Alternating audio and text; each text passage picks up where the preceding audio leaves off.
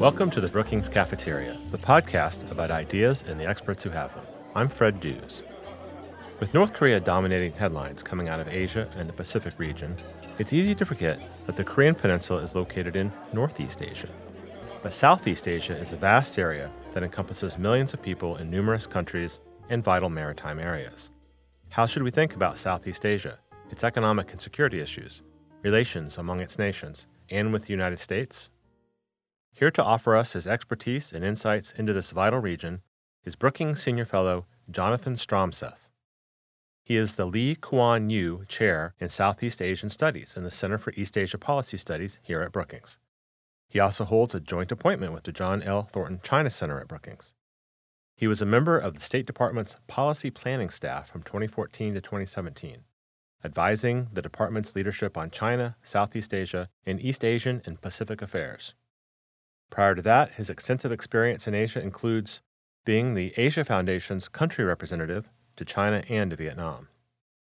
Stay tuned in this episode to hear a sample of an interview I'll be publishing in May about research on disparities in school discipline.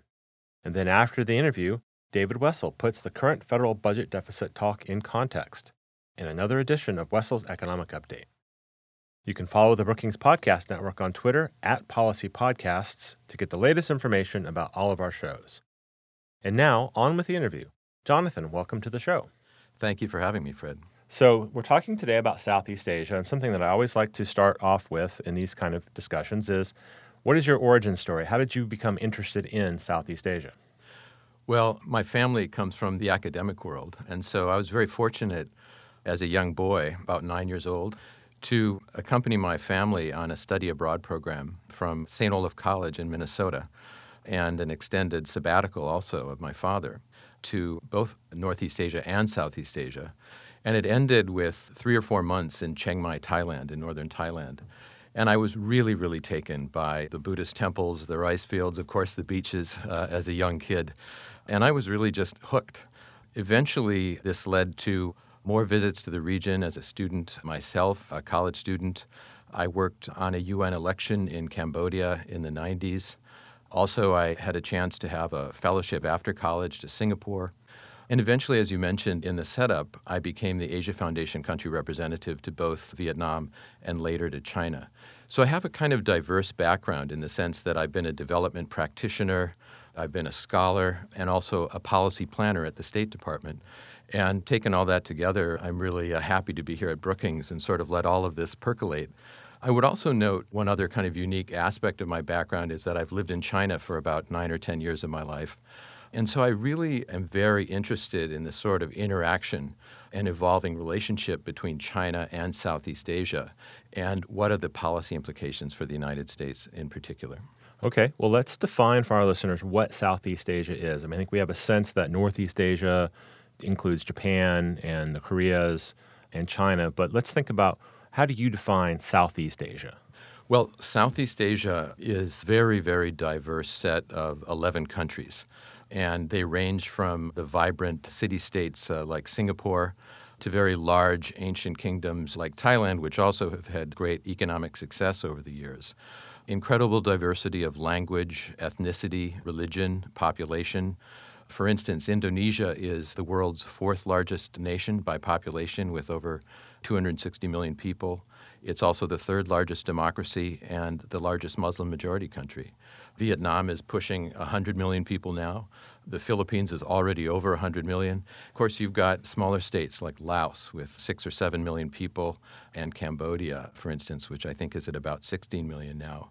So it really is a diverse region. And one sort of acronym we often hear when we talk about Southeast Asia is ASEAN, or the Association of Southeast Asian Nations, which was established in 1967, originally with five members, and now it's extended to 10. And taken together, ASEAN countries boast the third largest population in the world at about 630 million. It's also the third largest economy in Asia and the fifth in the world with a GDP of $2.4 trillion and the fourth largest export region in the world. And I think from a U.S. perspective, ASEAN is the top destination for U.S. investment in Asia as well. So, should we include India in the Southeast Asia region, or is India its own yeah. section? India is in South Asia, as we think of it, but there's increasing interaction between India and Southeast Asia and a long, long historical and cultural relationship that goes way back. In these kind of conversations about different places around the world, I like to try to focus on the places themselves without reference to U.S. policy toward them. We'll get into that later. So let's stick Sure. with thinking about how these 11 countries of Southeast Asia interact with each other. You mentioned ASEAN. What other ways are they tied together economically, culturally, maybe, or in terms of security? Well, ASEAN itself is an interesting institution, and it's sort of one of those cup half full, cup half empty kind of debates. It's often noted that since ASEAN was established, although there are territorial disputes and other frictions among ASEAN countries, as there would be in any region, there have been low level disagreements and so on, but there's not been outright conflict. So there has been, I think, a sense of community that's been established, at least at the elite level. Some say it hasn't really trickled down more to the broader populations. The establishment of institutions that reinforce that. And also, what's often talked about in the ASEAN context is its ability to sort of engage great powers, not just the United States and China, but also India, Japan, the EU, and so on. Often one says that ASEAN helps these 10 countries punch above their weight. In other words, they have more power and international influence collectively than they would as individual states. Within the region, Indonesia kind of stands out. It's often been the leader of ASEAN over the years. Of late, in recent years, some feel that maybe it hasn't seized that role as much under President Jokowi in Indonesia, as he has a very much a domestic economic reform focus. But that might be changing as well. So, Jonathan, just a minute ago, you mentioned that ASEAN has 10 countries, but there are 11 countries in the Southeast Asia region. Can you address that real quick? Yes, so ASEAN is made up of 10 countries in Southeast Asia, originally five when it was established in 1967, and then gradually expanded to 10. But there's also Timor Leste in Southeast Asia, so altogether there's 11 countries in the region. What are some of the tensions within the ASEAN nations, within this region? Well, frankly speaking, a number of tensions are developing among the Southeast Asian countries in part because of China's dramatic rise in the last few years. And overwhelmingly, I think the media coverage focuses on the South China Sea disputes. You know, the islands that China is building something there, military bases or something. Right. And there are four ASEAN claimants to these maritime waters. The two that we hear most about is Vietnam and the Philippines, but also Malaysia and Brunei. And so China, some would say, has been sort of engaging in gray zone or salami slicing tactics with land reclamation and militarization of reefs and rocks and low tide features and so on. And by salami slicing, I think the analogy means they take a little bit at a time without ever kind of provoking a response or triggering an outright conflict among the other claimants or perhaps their supporters. But eventually, the concern is they'll have de facto control over the long term. And how to deal with this while these countries have very strong and nationalistic, even concerns and manifestations over their claims to these islands, while China is at the same time growing so strong economically in the region. It has dominant trade relationships with these countries. It is offering extensive foreign aid and infrastructure investment, which many of these countries really need. And so it's kind of a balancing act between wanting to have courting Chinese investment and having a stable economic relationship with China, and hopefully one that's more favorable to them over time, but at the same time standing up for their territorial issues. Now, there has been, especially in the last two or three years, the arbitral court in The Hague issued a kind of landmark ruling in 2016, which basically called into question China's claims. And this case was brought by the Philippines. But then President Duterte was elected in 2016 in the Philippines. And he kind of altered the equation. And rather than being one of the tougher states in ASEAN, looking at the South China Sea, he began to take a softer line toward China and courting Chinese investment, which kind of left Vietnam a little bit lonely as perhaps the frontline state with the most to lose and the biggest territorial concerns with regard to China. And that has caused some tension within ASEAN itself, which tries very hard and by its own constitution or long-standing practice basically tries to reach consensus before it issues any statements at its annual summits and that sort of thing. It's striking to me that if you look at a map of the South China Sea area, mm-hmm. that a lot of these islands in dispute really are a lot closer to any country but China. And China has to extend its maritime forces very far to get to some of them. They're a lot closer to Vietnam, Philippines, even Brunei and Malaysia. So, but I guess what you're saying is that when they look at the balance between economic investment, say through China's infrastructure bank, versus trying to dispute a claim over these islands, then maybe mm. infrastructure or development wins out. It's a very big issue. Sometimes I get a little frustrated at the debate because it's not always they want the investment and they have concerns about security. In some cases, like the Vietnamese case, for instance, they're very concerned about the terms of trade, where China might be importing natural resources and exporting manufactured goods to Vietnam that Vietnam wants to produce themselves. There's also environmental concerns and other issues. So the economic question is a little bit complicated, but certainly I think the general view is that there is stuff to be gained, infrastructure to be built, whether it's bridges, highways, ports that China can help bring about. Now, so can Japan, and there's an interesting competition uh, sort of developing and bidding for contracts that I think might be actually positive, and we've seen that in Indonesia in particular. Let's stay in Vietnam for a few minutes. It's a very important country in the region, although it's a fascinating country for Americans, obviously, because of our experience in the Vietnam War. You just recently wrote a piece that's on the Brookings website about the visit of the United States aircraft carrier Carl Vinson to Vietnam. Talk about your experience with Vietnam and kind of where Vietnam itself sits in this region. So, Vietnam was not one of the original five ASEAN members, of course. When ASEAN was first created in 1967, it was during the Cold War, and there was a sort of anti communist element to it. And Vietnam is, of course, led by a communist party. It's a socialist economic and political system. But it began reforming in the mid 80s and started economic reform that had some similarities to what China had started a decade earlier, but has its own sort of elements as well. Since then, it's been very successful economically. Eventually, it joined ASEAN. And frankly speaking, it has a great sense of its geopolitical position. Its diplomats are extremely effective in promoting Vietnam's national interests. And so it's sort of in an interesting place. It really is the bridge country in many ways between China and Southeast Asia.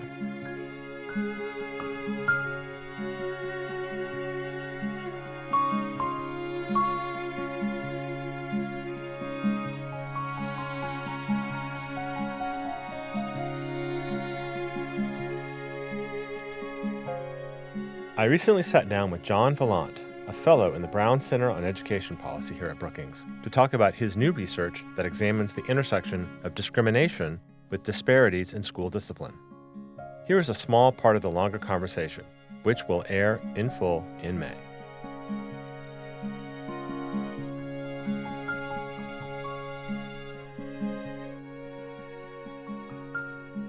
So, Jon, tell me about the research now that you and some colleagues have done on this question of discipline disparities and discrimination in schools.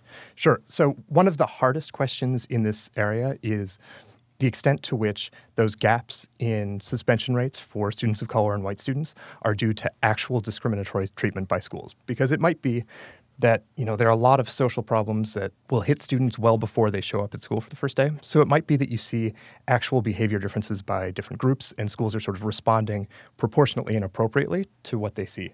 So what we tried to do was look for the best evidence that we could find of whether schools treat black and white students differently for the same types of behaviors. And we have this sort of really rich, nice data set from Louisiana. And what we did is we looked at the ways that students were punished when they got into fights. And we looked at a very particular kind of fight, which was a fight between a black student and a white student, where the students had very similar discipline histories coming into it. So we have incidents that seem like students should get sort of the same punishment because you have a white student and a black student. They came into it looking very similar. And what we saw when we looked at those fights is that there is a difference. So, black students are systematically suspended for longer than white students. The difference is not enormous. It's about one day for every 20 of those suspensions. So, it's not a huge difference, but we do think it is reflective of some bias in the way that Louisiana schools were punishing black and white students for similar behaviors. So, how do you, as a researcher, study this when you're not actually there to observe these behaviors. You're just relying on the reports of the educators in Louisiana. That's right. And we are only seeing a tiny, tiny part of what's going on in schools.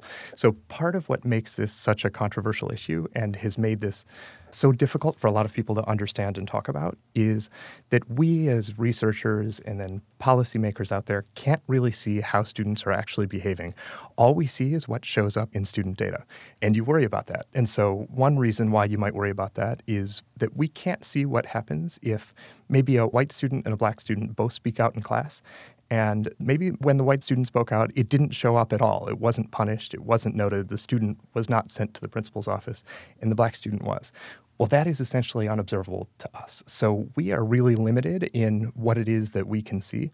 And so what we thought was we should look for what would be the clearest evidence of discrimination, even if it's possible that it's just sort of a tip of the iceberg of what is out there. And we thought that the most credible way of looking at that would be these interracial fights where we at least know that we have a sort of equal terms fight and we can see what happens starting from that sort of equal starting place.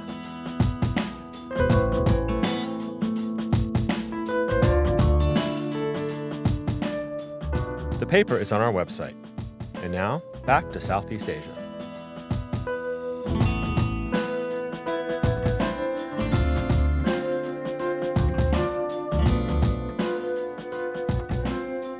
When we talked earlier to discuss this interview, you mentioned an issue with the Mekong River, a very famous river in Vietnam. Can you talk about what that issue is?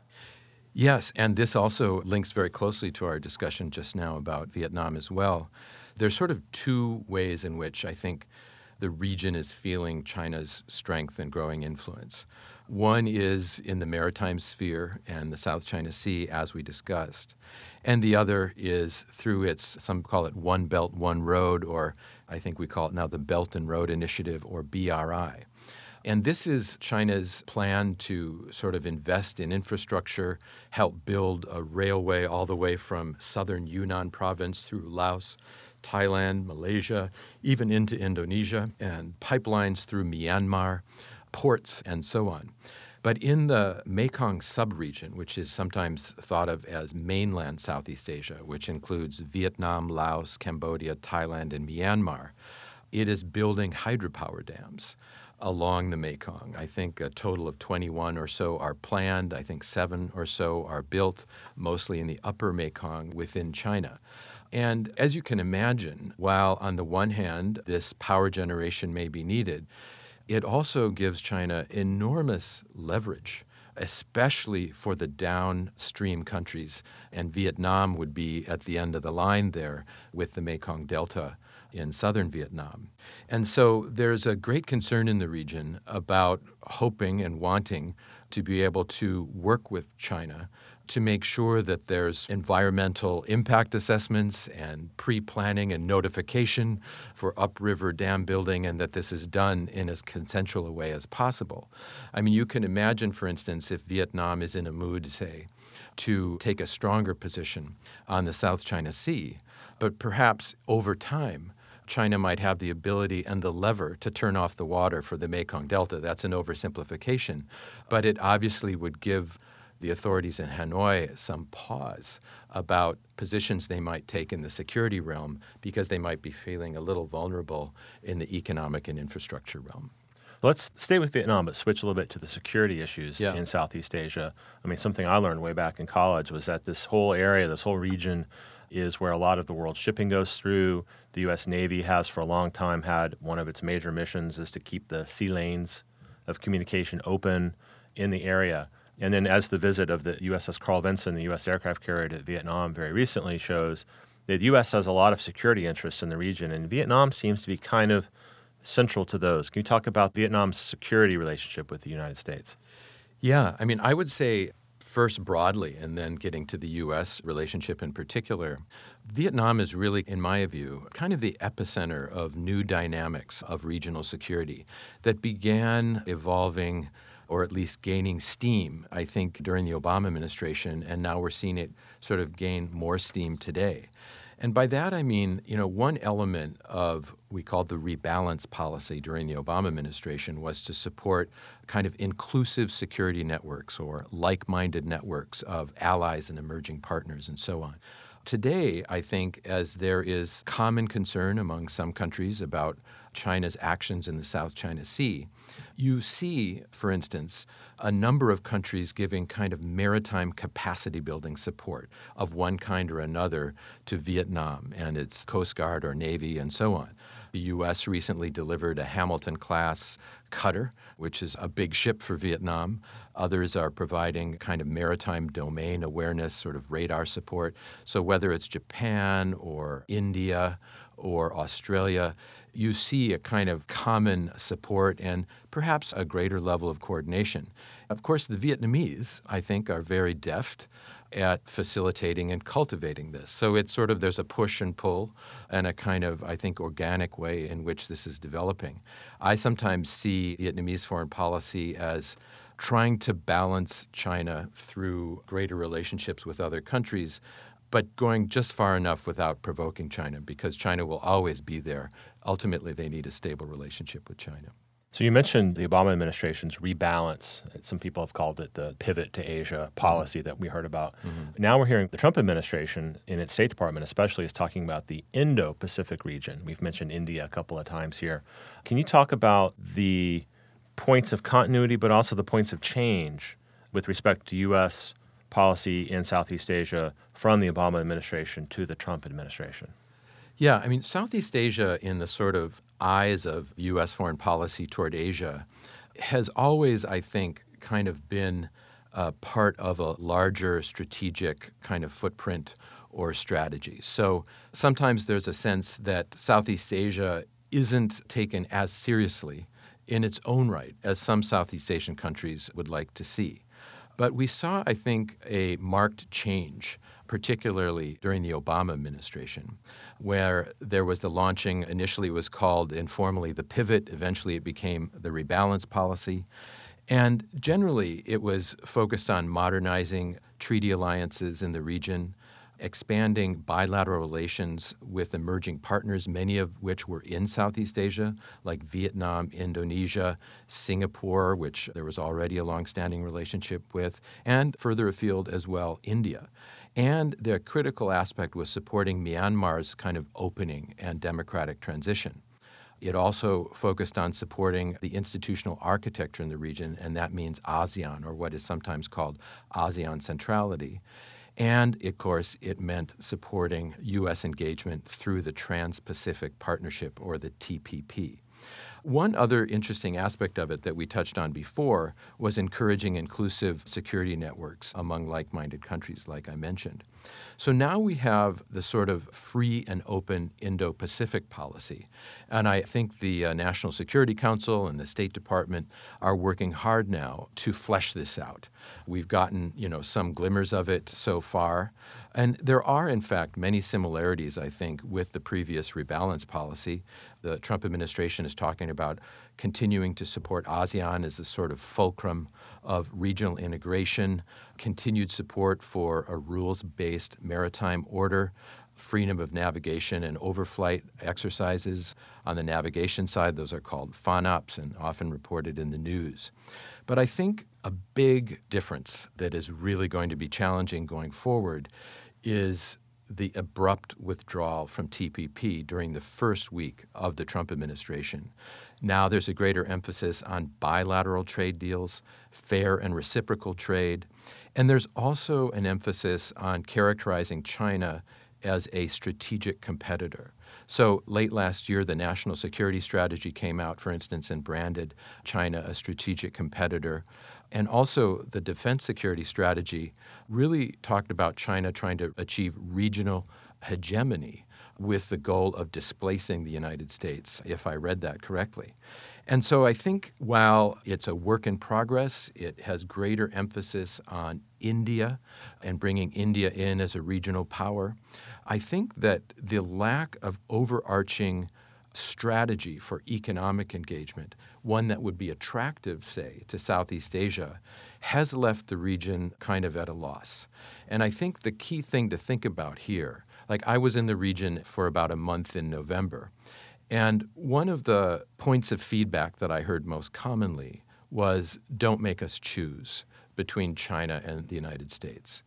And when you have a situation where China is rising and its economic influence is rising so quickly, and suddenly the U.S. has pulled the rug out of a kind of broad trade engagement, which had strategic elements where the U.S. could help to write the rules of the road for trade and commerce in concert with our partners in TPP, for instance. And you have a situation like that, and then the U.S. is making statements about sort of China's rise as a regional hegemon. These are all issues worth discussing, but it does leave, I think, Southeast Asian countries in a position where they feel they might be forced to choose. And we probably want to be a little bit careful about putting that question to them. Right. Did they feel then during the Obama administration that maybe the U.S. was expressing, especially through TPP negotiations, but also security measures, more of a commitment to their region than maybe the Trump administration has so far? I would say the Obama era rebalance policy probably gave more focus to Southeast Asia than we had seen in a very, very long time.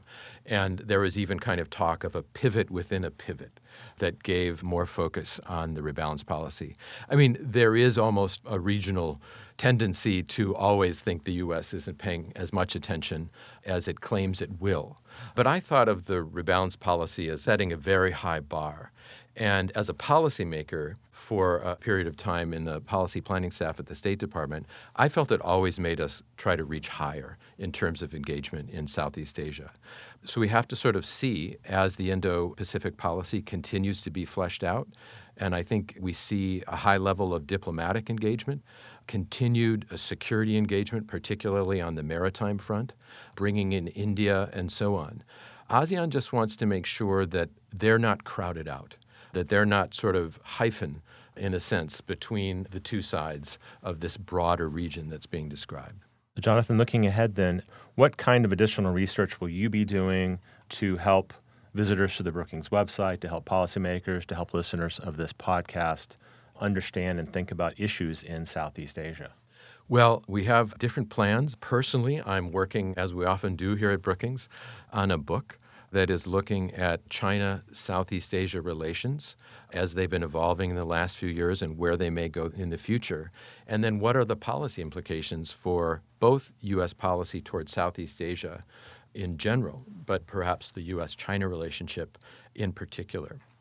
We're also looking to kind of expand our social media engagement and hopefully do some podcasts like this with experts from the region and ask them about the breaking issues, whether it's the Mekong, the Rohingya issue in Myanmar and Bangladesh, and a broad set of other issues as well, including elections coming up in Indonesia, for instance. So we're looking to expand and do more and engage with top think tanks in the region through that process. Well, I invite you to come back on the show and continue this conversation to illuminate the issues in Southeast Asia. It's a fascinating region, and we want to learn more about it. So, Jonathan, thank you for sharing your time and expertise today. It's really my pleasure. Thank you for having me. You can learn more about Jonathan Stromseth and his research on our website, brookings.edu.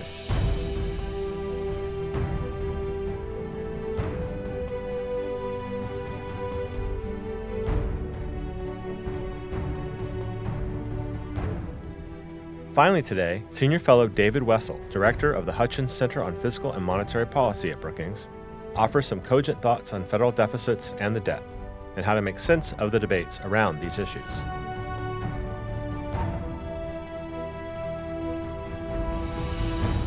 I'm David Wessel, and this is my economic update. I'll bet you're going to be hearing a lot more about the federal deficit and debt in the weeks and months ahead.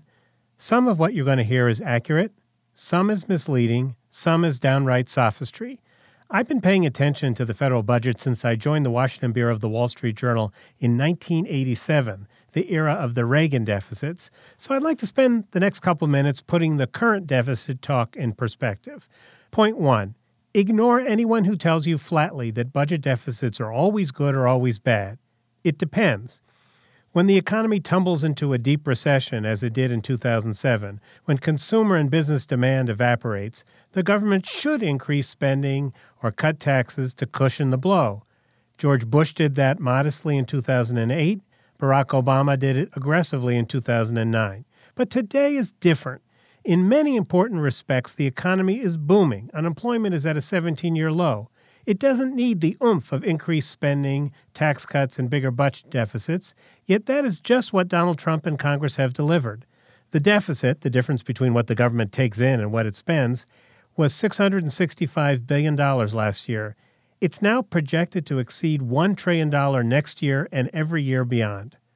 Point two pay attention to the debt, the amount the government has borrowed to cover deficits past and present.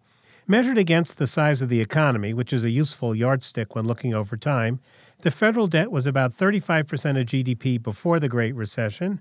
It's over 75% today, and based on current tax and spending laws, it's headed to 101% of GDP by 2028. That's a lot of debt. The only time we've been near this level was immediately after World War II. Now, I don't see any sign of an imminent crisis, but there's reason to worry. As interest rates rise, the government's interest tab will rise, and at some point that'll crowd out spending on other things. And at some point, I don't know when, but at some point, the rest of the world will not be willing to lend us lots and lots of money at incredibly low interest rates. Interest rates will go up. Moreover, the rising debt limits the government's maneuvering room to borrow if it needs to in a crisis, whether another recession or a war. Now, we don't need to pay off the debt any more than a big corporation ever has to pay off all its debts. But we do need to prevent the debt burden from growing faster than the economy. And that requires a combination of three things faster economic growth, spending restraint, and higher taxes. Which brings me to point three. The problem here is that today's tax code will not produce enough revenues to pay for the spending that Americans want. We're not going to fix this by cutting spending alone. Americans simply aren't willing to eviscerate Social Security, Medicare, Medicaid, veterans' pensions, and so on though some spending cuts are necessary. And we're not going to fix this by raising taxes alone either. Americans won't tolerate the size of the tax increases that it take. So, looking at this both economically and politically, it's going to take a combination of tax increases and spending cuts. Anyone who predicts otherwise will, I'm certain, be proven wrong. But let's be clear about one thing the debt was unsustainable before the recent tax cuts. The tax cuts made things worse. Yes, they'll probably help the economy grow faster over time, but no sober analyst thinks they'll pay for themselves. A little perspective tax revenues this year will amount to about 16% of GDP. That's lower than at any time in the past 50 years, except for the aftermath of the last couple of recessions. Yet we are an aging society, which means more retirees collecting government retirement and health care benefits. So, to pay for that, tax revenues as a share of GDP are inevitably going to rise from today's levels. That's not a political point, it's an economic reality. Now, dealing with the debt and deficits aren't high on the political agenda in Washington these days. I haven't noticed any large demonstrations on the mall with people demanding fiscal responsibility. There does seem to be more hollow rhetoric, though, and there are some arguments being made by people who should know better that seem aimed more at justifying recent tax and spending legislation than illuminating the economic choices we face. So listen and read skeptically. And if you want to try putting the budget on a sustainable course yourself, play our Fiscal Ship computer game at www.fiscalship.org.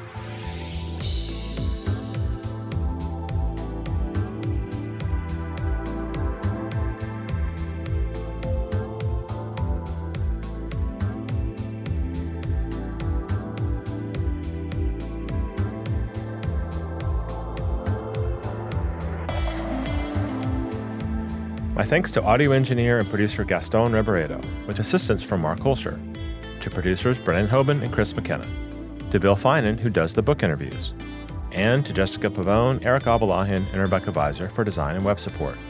Thanks also to our intern, Stephen Lee. And finally, thanks to Camila Ramirez and David Nassar for their guidance and support. The Brookings Cafeteria is brought to you by the Brookings Podcast Network, where you can also subscribe to Intersections 5 on 45 and our events podcasts. Email your questions and comments to me at bcp at brookings.edu.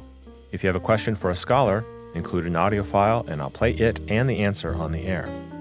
Follow us on Twitter at Policy Podcasts. You can subscribe to the Brookings Cafeteria on Apple Podcasts or wherever you get podcasts, and listen to it in all the usual places. If you go to Apple Podcasts, please rate and review the show. Visit us online at brookings.edu. Until next time, I'm Fred Dews.